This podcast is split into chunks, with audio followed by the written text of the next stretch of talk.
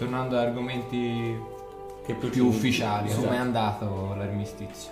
Beh, venite in sacrestia. Vi porto di là in sacrestia e fa. Chiudete gli occhi. Non vi voglio svelare la sorpresa. Non celebrerà una manata per quello che magari non abbiamo fatto, vero? E vedete per il sacerdote. Iwan e fa. Perché vi dovrebbe arrivare? Non lo so, perché una manata è sempre pronta a darla a qualcuno.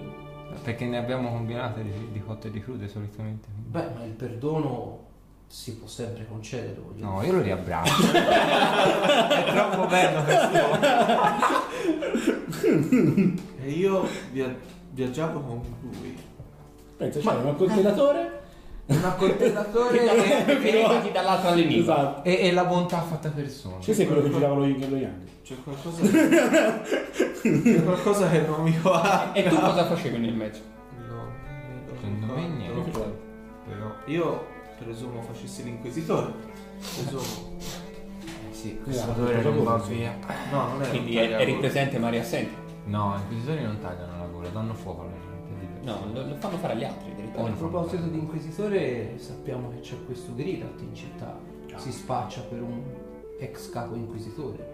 Io non Eh, ricordo lo è. di lui, onestamente. Eh, dovrebbe Lo essere. è. In L'abbiamo merito, incontrato in- a Casti. in merito a ciò, Infatti, questo Dio dovrebbe essere. In, merito a ciò, beh, posso parlarne anche davanti agli altri sacerdoti. So per certo che ero legato a quell'uomo. No, vi ho parlato, vi ho parlato di cosa è successo quando ero ragazzo. Sì. Lui fu l'uomo che mi accolse la- quella notte stessa. Era lui che mi aprì la porta della, della sacrestia inquisitoria. Ciò quando ero in Lacri. E lui ti ha fatto entrare nell'inquisizione. Non ho idea perché il ricordo si è spento in quel momento. Ho... Ah. Sono- si avvicina fa, c'è del cattivo odore, posso fare qualcosa? Sì, c'è, c'è del cattivo odore. Ma non si non può si lava. fare niente. È quell'odore che non va più via. Non va più. Vedi, Non rimane un po'... non, non No, comprendo. è, è una metafora, signore. Ti manca una solo io. Ora, ho paura di questo gli garbi. E pensa, l'hai anche abbracciato più di una volta. Ecco, Tanto sa mai, c'ha sotto il saio e basta. non è mutante. sotto, Lei, vero? che, che tu ricordi, ha fatto anche voto di castità. In realtà no. Ecco. Se vi può interessare, a me piacciono le donne. Certo, Ah, una figura nella mia posizione deve guardare prima il bene della Chiesa, dei propri cittadini, della propria città, ma non hai di che preoccuparti. Il- la tua libido è a posto con me. C'è Nessun tipo Benissimo. di pericolo Benissimo. in questo. E dire che il mio amico si era, fatto, si era già fatto dei seri pensieri. Bene, bene, sono Sono felice. sì, e sì, se sì. mai vorreste sposarvi, voleste sposarvi, sarò più che lieto di cerimoniare il vostro matrimonio. Ora c'è un po' di lavoro da fare, quindi poi... Beh, ma le strade dell'amore sono sempre pronte ad accogliere Sor- sorvoliamo sui dettagli. Tutto questo è molto carino, però sorvoliamo sui dettagli. Sì. Perché un cielo di rose ogni tanto si vede. Vedi che lì che ti tocca se dovessi cambiare idea, Sì, passa sì, pure sì, insieme. sì, sì.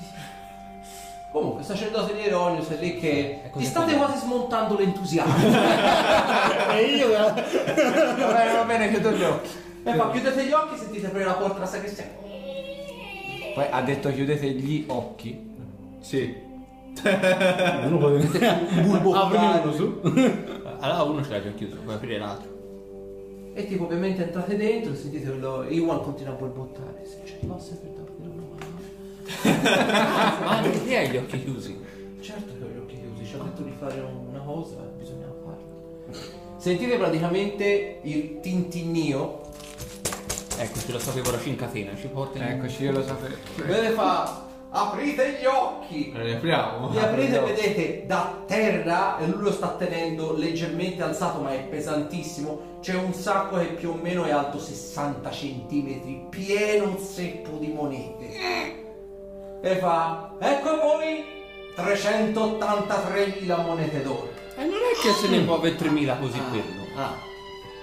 Beh, dobbiamo prima ricostruire le mura. Ah, Quello che avanzerà e ovviamente voglio essere chiaro sin da subito su questo, quello che avanzerà sarò più che lieto di donarlo, metà a voi e ovviamente anche a Selio, che ha dato disponibilità per tutta la durata della guerra. Confidiamo che comunque sia per ricostruire le mura ci vorranno almeno 350.000 monete d'oro, quindi le restanti 33.000 metà voi, metà Selion, comunque 17.000 monete d'oro vi dovrebbero arrivare. Non voglio passare per quello che non ricompensa le giuste azioni, ma al momento dobbiamo investire tutto quello che è possibile sulle mura. Manca. Quando le mura saranno ricostruite, il rimanente di questo sacco vi aspetterà alla vostra fortezza. Però, cosa interessante.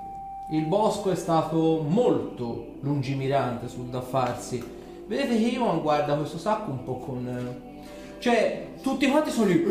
Non ho mai viste tutte insieme 380.000 monete d'oro. Come In realtà ne ha Le abbiamo 9 spese. milioni. Eh, Zitti!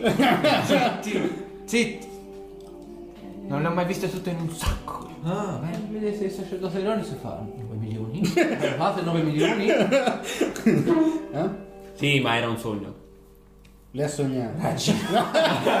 Le ha sognate tutte quante assieme, una per una.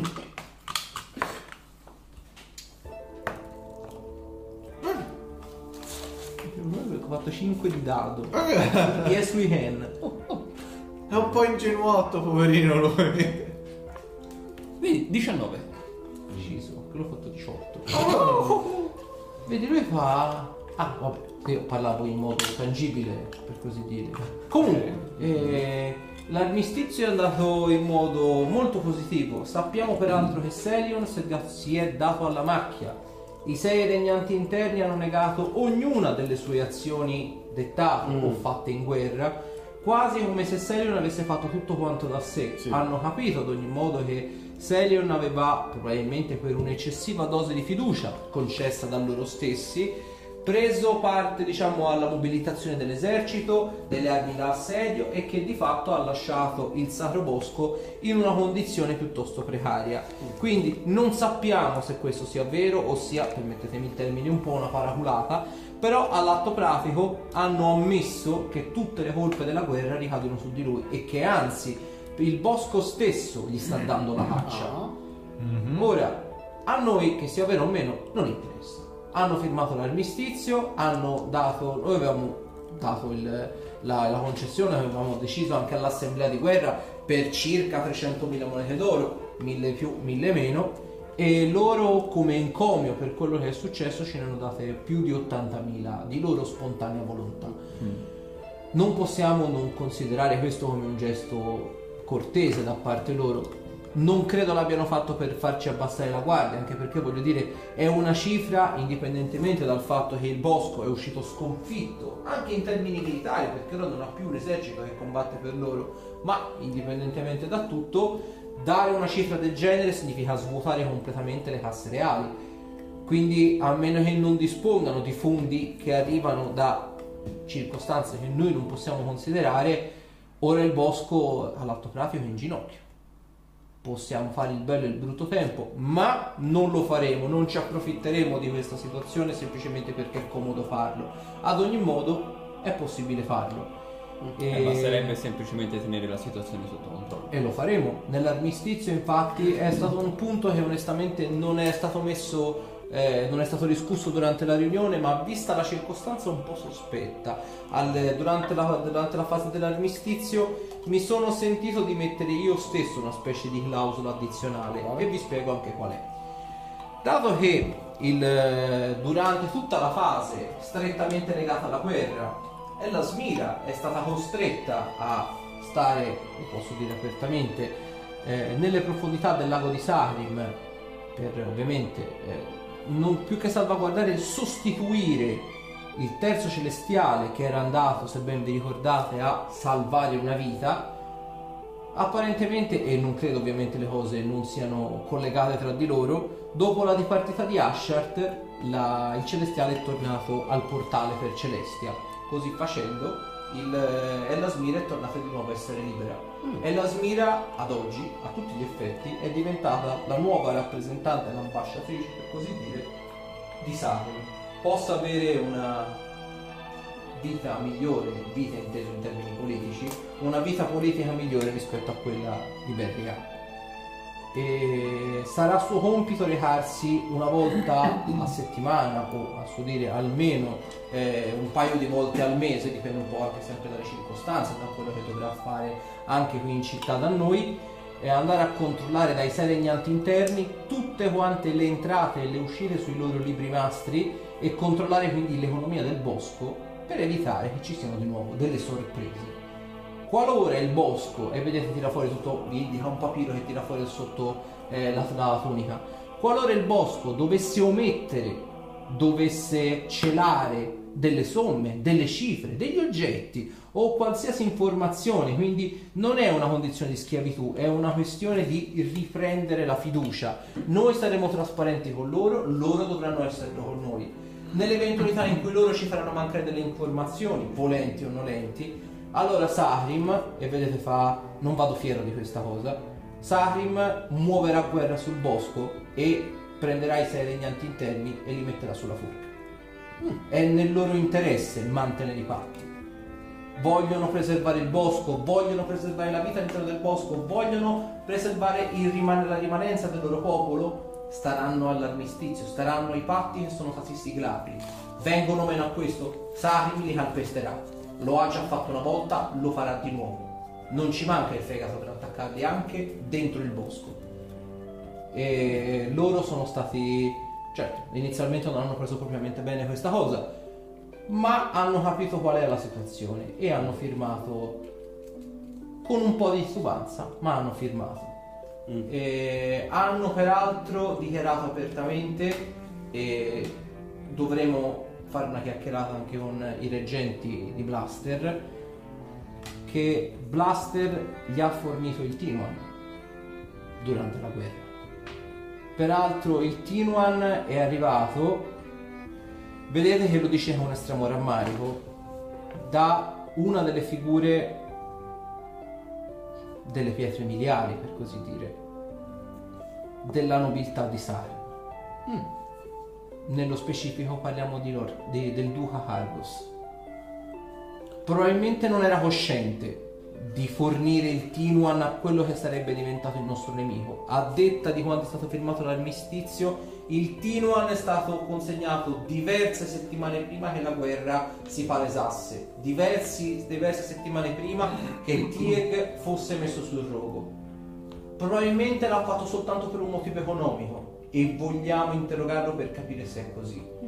Nell'eventualità che Cargos sia un doppio giochista, non- o meglio, ci sarà un processo, ma non possiamo tenerci una spia nei nostri ranghi. Quell'uomo sa troppo e potrebbe dare troppe informazioni a un nemico che potrebbe riorganizzarsi. Non possiamo permetterci questo. Mi rendo conto che è alla stregua del comportamento inquisitorio. Non possiamo permetterci tuttavia di essere attaccati di nuovo. Stiamo smantellando la cupola proprio per dare di nuovo un senso di, quotidian- di quotidianità, di, spo- di- di speranza, di ritorno alle origini alla popolazione. Non vogliamo più che veda Sarim come la città militarizzata e pronta alla guerra. Vogliamo che torni a vedere tutto per come era prima. E ovviamente questo è possibile solo avendo il controllo totale su quello che ci sta intorno, nobili compresi. Beh, denudatelo e portatelo sotto una zona di verità. In quel modo dovrebbe essere sicuro l'interrogatorio. Non vogliamo essere così aggressivi, vogliamo che lui... È una precauzione in più. Beh, è un mercante, in realtà i mercanti non è che abbiano una grande bandiera se non Sanno quella del denaro. Beh, Cargos è sempre stato fedele alla città di Sari, non avrebbe motivo per tradirci. Ma anche il bosco. Fino a un certo punto. È vero, è vero. E il- avevamo già considerato la variabile della zona di verità, ma non credo onestamente che partire subito con un incantesimo di quel tipo possa gettare le basi per un'ottima chiacchierata. Lo faremo se percepiremo che c'è qualcosa che non va e vi posso assicurare che di interrogatori io ne ho fatti diversi. Posso capire a grandi linee, vedi che ti guarda, il, quando si parla di cazzate e quando invece c'è la verità, quando c'è l'omissione. Il, qualche tempo fa, ormai quasi un annetto fa, venne indetta peraltro anche un'asta per un ragazzo, mi pare un elfo un mezzelfo, con una strana voglia sulla fronte, venne messo sul rogo sotto la mia giurisdizione perché evocò palesemente dei fantasmi in città. Macchiatosi di corruzione, macchiatosi di un marchio, una specie tipo di fiamma sulla, sulla fronte appunto, la gente aveva paura. E lui stesso, quando si trattò di nemmeno patteggiare, ma semplicemente di dichiarare le proprie intenzioni, rimase in silenzio, mh, non dandoci altra possibilità. Se magari era semplicemente scioccato se la prima volta manifestava una cosa del genere. non era la prima volta che l'aveva fatto. Non, aveva- non solo non aveva rispetto per la Chiesa, non aveva rispetto per l'istituzione, ma sapendo di essere sul terreno consacrato aveva più volte lanciato incantesimi sapendo che questi non, sareb- se non- non sarebbero stati accolti bene. Ha evocato dei fantasmi, voglio dire. Ha fatto passare un brutto quarto d'ora a diverse persone. Lo stesso Legend che ha assistito a una vicenda di quel tipo è rimasto interdetto e quando lo abbiamo interrogato, perché sì, lo abbiamo interrogato per cercare di salvarlo, per cercare di capire perché Mhm. l'avesse fatto, le uniche risposte che lui ha dato erano offese, offese, offese, offese. Avrebbe preferito andare su rogo piuttosto che votare il sacco, piuttosto che farci controllare il suo libro degli incantesimi. Se non aveva niente da nascondere, perché fare una cosa di questo tipo? Non aveva senso. Beh, non vedo neanche il motivo di mettere una persona sul rogo. Il fatto che una persona evochi fantasmi già di per sé è un segno tangibile di corruzione. Il fatto di avere una voglia a forma di fiamma sulla fronte, sappiamo benissimo per vie traverse qual è il marchio di una certa congrega di streghe, ce l'avete confermato anche voi stessi. Certo. E a giudicare dai suoi poteri ci viene a pensare che potesse essere la stregua di un loro adepto. Il fatto stesso che non abbia voluto nemmeno provare a scagionarsi, non, non ci ha provato nemmeno, quasi come se non gliene fregasse niente. Mm, e quindi avete messo sul rogo. Beh, voi po'. dovendo reggere una città cosa avreste fatto? No, non lo so, sinceramente avrei preferito allontanarlo, se- o mm, quantomeno L'esilio sì sarebbe stata una buona idea. ci sono molti metodi per far parlare le persone, sicuramente non sono quelli di tappargli la bocca e basta metterlo sul rogo. Non è questione di tappargli la bocca, è stato, ci sono state 2, 3, 5, 10 possibilità per salvarsi. Ognuna di queste c'è stata ributtata contro. Credo che anche voi arrivate a un certo punto avreste valutato la, la variabile dell'esilio come un non gliene sta fregando niente perché probabilmente ha il modo di, tra virgolette, mh, sgamarsela. Non solo, quando abbiamo trovato il, il suo equipaggiamento c'erano diverse cose che ci hanno fatto comprendere quanto quella persona fosse dall'animo corrotto. Abbiamo trovato dei principi per quanto riguardava veleni, abbiamo trovato dei reagenti alchemici o quantomeno dei reagenti per incantesimi che potevano essere ricondotti a necromanzia. Abbiamo trovato una specie di... non saprei nemmeno come definirlo onestamente, una specie di relivia che notoriamente porta più danni che altro. Mm, Lui, ribadisco, non si è provato nemmeno lontanamente a discolpare. Ha, semplice- ha continuato semplicemente a perorare la sua causa, a offendere la Chiesa, a non provare nemmeno a difendersi. Anzi, si è dimostrato piuttosto ostile. Quando gli abbiamo detto di darci il libro degli incantesimi, perché da lì potevamo capire se fosse realmente una persona corrotta o meno, ha detto che piuttosto avrebbe preferito andare sul rogo piuttosto che consegnarcelo. E così poi è stato. Noi dobbiamo difendere una città, noi dobbiamo difendere la popolazione. Voi, e non me ne vogliate in questo, parlate un po' per eh, troppo semplificando le cose. Vi posso assicurare che quando una città è veramente nel panico, quando la gente ha paura di uscire di casa la sera, non è così semplice dare un esilio che devi dare un'idea di fermezza. E l'idea di fermezza arriva spesso e volentieri nel momento stesso in cui trovi un male non redimibile. Qualora il male non sia redimibile non lo puoi esiliare, andrà a uccidere da qualche altra parte. Non sono convinto di questa cosa qui, sinceramente. Eh, s- mm, cos'è che... Cioè, mm, oddio, sì. Posso mm, ammetto e non conosco i fatti, quindi potrò... Fin da subito mi scuso per magari qualcosa che dirò di fuori luogo. Però da quello che avete detto voi effettivamente il ragazzo aveva sì fatto de- degli incantesimi di evocazione. Non era evocazione, era necromanzia, ha evocato dei fantasmi. Fantasmi su suolo consacrato. Gli era stato intimato di smetterla e continuava. Si faceva beffa dell'istituzione, si faceva beffa della chiesa. Gli era stato dato più possibilità di nemmeno confessare, ma di dire la propria, di discolparsi. Mm. Non ci ha provato. E messo loro avete preso in mano il tomo a questo punto. Sì, è questo che è la cosa, è, è la cosa strana, è proprio questa. Mm. Abbiamo controllato il tomo, non c'era traccia di necromanzia in quel tomo, però era evidentemente corrotto, corrotto a un tale punto da essere da utilizzare probabilmente una magia che gli era naturale, ma che Mm. non era nel libro. Era un pericolo. Beh, eh, su questo volendo potrei avanzare io una proposta per il futuro. Non so quanto effettivamente possa essere stato fatto a tutti gli effetti, però eh, logico, uno non può predire il futuro e quindi andare a sapere fin da subito quanto effettivamente in quel libro ci sia racchiuso di vero o di fasullo. Diciamo, l'idea di poter analizzare più approfonditamente le cause che hanno scatenato questa sua corruzione mi, mi- mi si è mai posto il problema? E l'abbiamo, ribadisco, l'abbiamo interrogato, gli abbiamo fatto. Io ho perso il conto della quantità di domande che gli abbiamo fatto. Al di là delle domande. Mezzi noi, diversi, Noi non abbiamo, abbiamo sì qualche mezzo magico per individuare la corruzione, ma non sappiamo individuare da dove provenga. Mm. Noi sappiamo dire se c'è o meno. E Per lì questo- c'era a tutti gli effetti. E lì c'era la corruzione.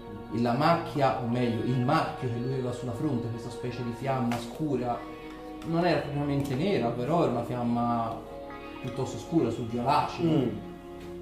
Sembrava un marchio a tutti gli effetti. Era un cittadino di. Sarim. A tutti gli In effetti. realtà no, era un forestiero. Veniva giù da Ugan, è arrivato in città e il giorno stesso in cui è arrivato ha evocato dei fantasmi nel quartiere del mercato. Ha gettato nello scompiglio per un buon pomeriggio, per una buona parte del pomeriggio, un intero quartiere. Le guardie hanno provato a fermarlo, ha attaccato le guardie, che esempio diamo noi come reggenti se esiliamo persone che palesemente rifuggono dalla, dalla, dalla nostra autorità? Inciteremo soltanto il fare il, il cazzo che gli pare in confronto alla gente. Ripeto, lungi da me il volervi insegnare come governare una città. Eh, mi metto anche dalla parte però di, di Arthur, il quale si è trovato lui stesso in prima persona a dover andare sul luogo per cose che magari possono essere affibbiate o meno, che siano vere o meno. È anche vero però che la differenza è che tu hai sem- sempre cercato di discolparti. E questo è il concetto. Lui, te, sempre cercato di fare del bene. te dovevi andare sul luogo. Ti, ti è stato fatto un interrogatorio? Sì. Hai, ti sei discolpato? Sì. Ti è stato dato un giusto processo? Sì. È stato fatto, lui è stato trattato nella tua stessa maniera. Con la differenza che lui si è, dimostra- si è dimostrato ostile, ha attaccato le guardie, ha evocato dei fantasmi, ha fatto cose su cui noi non potevamo passare sopra. L'unica cosa che mi viene da pensare è questa macchia sul volto al suo ingresso in qualche modo dovrà essere stato tra virgolette schedato Lo abbiamo individuato nel momento stesso in cui una qualsiasi presenza malvagia, empia o corrotta entra a Sarim, viene notificata dall'incantesimo santificare che è permanentemente presente sul suolo di Sarim. Siamo quindi non è stato avvertiti. bloccato all'ingresso Assolutamente no, non siamo barbari a questi livelli. no Lo però abbiamo monitorato. È stato nel momento stesso in cui lui ha passato il, il confine, insomma, è entrato sul suolo di Sarim. Io stesso sono stato avvertito della faccenda, lo abbiamo lasciato fare. mm, Lo il suo comportamento qual è stato? aggressivo. Gli era stato detto di non entrare in una determinata parte della città e fregandosene completamente della legge ci è entrato. Era stato dato un motivo ben specifico per cui non, do- non dovesse entrare lì. Mhm. E, e lui ci è entrato, le guardie hanno provato a fermarlo, le ha attaccate. Quando ed è riuscito a fuggire, dopo essere fuggito è ritornato di nuovo dentro quella proprietà e ha evocato dei fantasmi, li ha palesati in mezzo alla folla. Mhm. per fare piazza pulita naturalmente non sappiamo quale sia il motivo, ribadisco, lui non ha dato informazioni, anzi si è limitato semplicemente nel dire che non gliene sarebbe fregato niente di come sarebbe andata la cosa. Parlava di comune. Sì, cioè, E la proprietà Eh, quale cosa? sarebbe? Ah, È scusa. una- No, no, no, no, tanto era la domanda che volevo È fare. una vecchia villa abbandonata, apparteneva a un, un alchimista che serviva secoli or sono alla famiglia reale. Ed è ancora... Sì, è interdetta l'atto pratico. Non è che sconsigliamo alla gente di entrarci per un motivo ben specifico, è che per motivi a noi sconosciuti, quella è l'unica parte di Sacrim su cui la benedizione non fa effetto. Mm. Oh, È un problema farci una capa fina. Onestamente sì. Preferiamo che la gente non ci vada, ribadisco, Noi non siamo gente. sono d'accordo con voi che non siate gente e non possiamo permetterci di perdere della non gente quale voi. Tante persone, tanti uomini fidati per fare luce, ribadisco l'incantesimo santificazione del suolo che ha effetto su tutta Sacrim è stato fatto da Eronius in persona. Quella è l'unica parte della città su cui non ha effetto. Mm. Se non ha effetto sull'incantesimo di una divinità, cosa possiamo fare noi mortali? Noi semplicemente abbiamo interdetto quella, quella proprietà, abbiamo alzato quantomeno dei- degli avvertimenti, l'abbiamo messo proprio come statuto, eh, tra virgolette, reale, se così lo si vuol definire. Abbiamo messo una staccionata per evitare, evitare che la gente ci entri, ma non possiamo fare di più, semplicemente perché anche se provassimo a edificare qualcosa che copra la casa, sembra quasi che si sgretoli, che sia pietra, Mm. che sia legno, che sia metallo, si sgretoli come se passassero eh, ere ed ere geologiche. Il legno si sgretola, il metallo si arrugginisce e si contorce, la pietra si sbriciola. È a tutti gli effetti un maleficio quello che c'è lì dentro. E non Esatto. possiamo permettere che la gente entri lì dentro.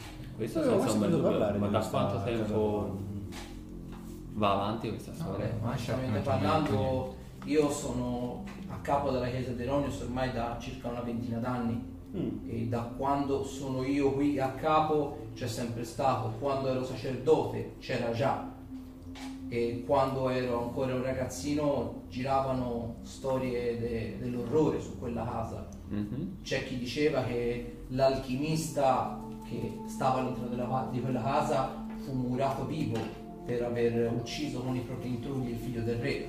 La chiesa di Eronius è da, molte, da molti secoli al comando, quindi io non vi so dire se questa è una storia vera o se è diventata una leggenda nell'arco del tempo. Non vi saprei nemmeno dire a quando risale l'ultima famiglia reale che stava qui a Sarim. Probabilmente almeno 500, 600, 700 anni fa e forse anche di più, ribadisco, vado per ipotesi. Non ho mai Oh, sentito però- casa, come si chiama? Ha un nome, ha un nome. in realtà non ha propriamente un nome, Nella- è l'unica casa di Sarim che è in rovina, non è in pietra, non è in, non è in mitico, non è in adamantio, è in all'interno legno, delle mura. per così dire. Però è al perdoni. bordo delle mura, per così dire. Ed è stata, non credo sia un caso, arrivati a questo punto, sebbene la, buona parte dei bastioni sia caduta durante l'assedio e buona parte delle case, degli edifici intorno ai bastioni sia stata rasa al suolo, quel- il bastione dove sta quella casa, peraltro, sia stato uno dei primi ad andare giù, quella casa è rimasta intatta. Non possiamo pensare che questo sia completamente a caso, che No. avvenga completamente a caso. Quello senza dubbio. Sicuramente c'è un maleficio lì dentro, sicuramente chi entra lì dentro non, non è che non esce, ne esce corrotto. E sul suolo consacrato non possiamo permetterci una cosa di questo tipo. Beh, considerato che questo straniero la prima cosa che ha tentato di fare è proprio entrarci, mi sa che è un po' un richiamo. Esatto, esatto, è questo il concetto. Però la cosa che non Eh. comprendo proprio a fondo è... Se non ho capito male, è un, avvertami- è un avvertimento diretto quello di evitare quella zona. Ci dovrebbe essere... noi abbiamo, ribadisco, abbiamo provato ad alzare delle palizzate, a mettere dei cartelli. No, la cosa che non capisco è come mai noi ne veniamo a conoscenza adesso. Beh, la, ci- la gente non ne parla, la gente ha paura di quella casa e si preferisce, come sempre succede, non parlare di certe cose perché non ci si pensa, si ha di, di riflesso meno paura, così via dicendo. Per molti è semplicemente una leggenda, per molti che non comprendono la magia, Mhm. è una leggenda. Per molti che comprendono la magia e voi credo ne sappiate, non dico quanto me, ma all'atto pratico ne saprete comunque, se la benedizione di un dio non ha effetto su una determinata porzione di città significa che veramente è stato fatto qualcosa di veramente malvagio. Ah, no, no, no, quello senza dubbio. Poi Perché fa, ribadisco fa specie il fatto che ci sia una cosa di quel È tipo. che non possiamo distruggerla, nemmeno le armi da sfera. Cioè, noi, onestamente parlando, e vedete tipo Iwan e il, tra virgolette, il segretario della chiesa di Bokob, vede- vedono che la discussione sta prendendo una piega un po' strana e il sacerdote di Bokob se ne accorge e fa voi andate pure se volete, non, non voglio tediarvi oltre, avete sicuramente dell'altro da fare. Vedete il segretario della chiesa di Bokob se ne va, fa una riverenza. Iwan praticamente fa Beh, io vi lascio alle vostre conversazioni intellettuali sul male che sempre si sparge e si spargerà nel mondo. Quindi non vi resta che farvi un augurio e non entrare in quella casa. Io onestamente ho i brividi anche solo a pensarci. L'unica cosa che mi resta da fare è vedete viene lì vi abbraccia uno che fa quando vuoi cerimoniare Sì, sì. passa in chiesa. Padre, te e la tua signora sarete sempre benvenuti sotto la luce del sole Sì, sì. Pray the Praise the sun.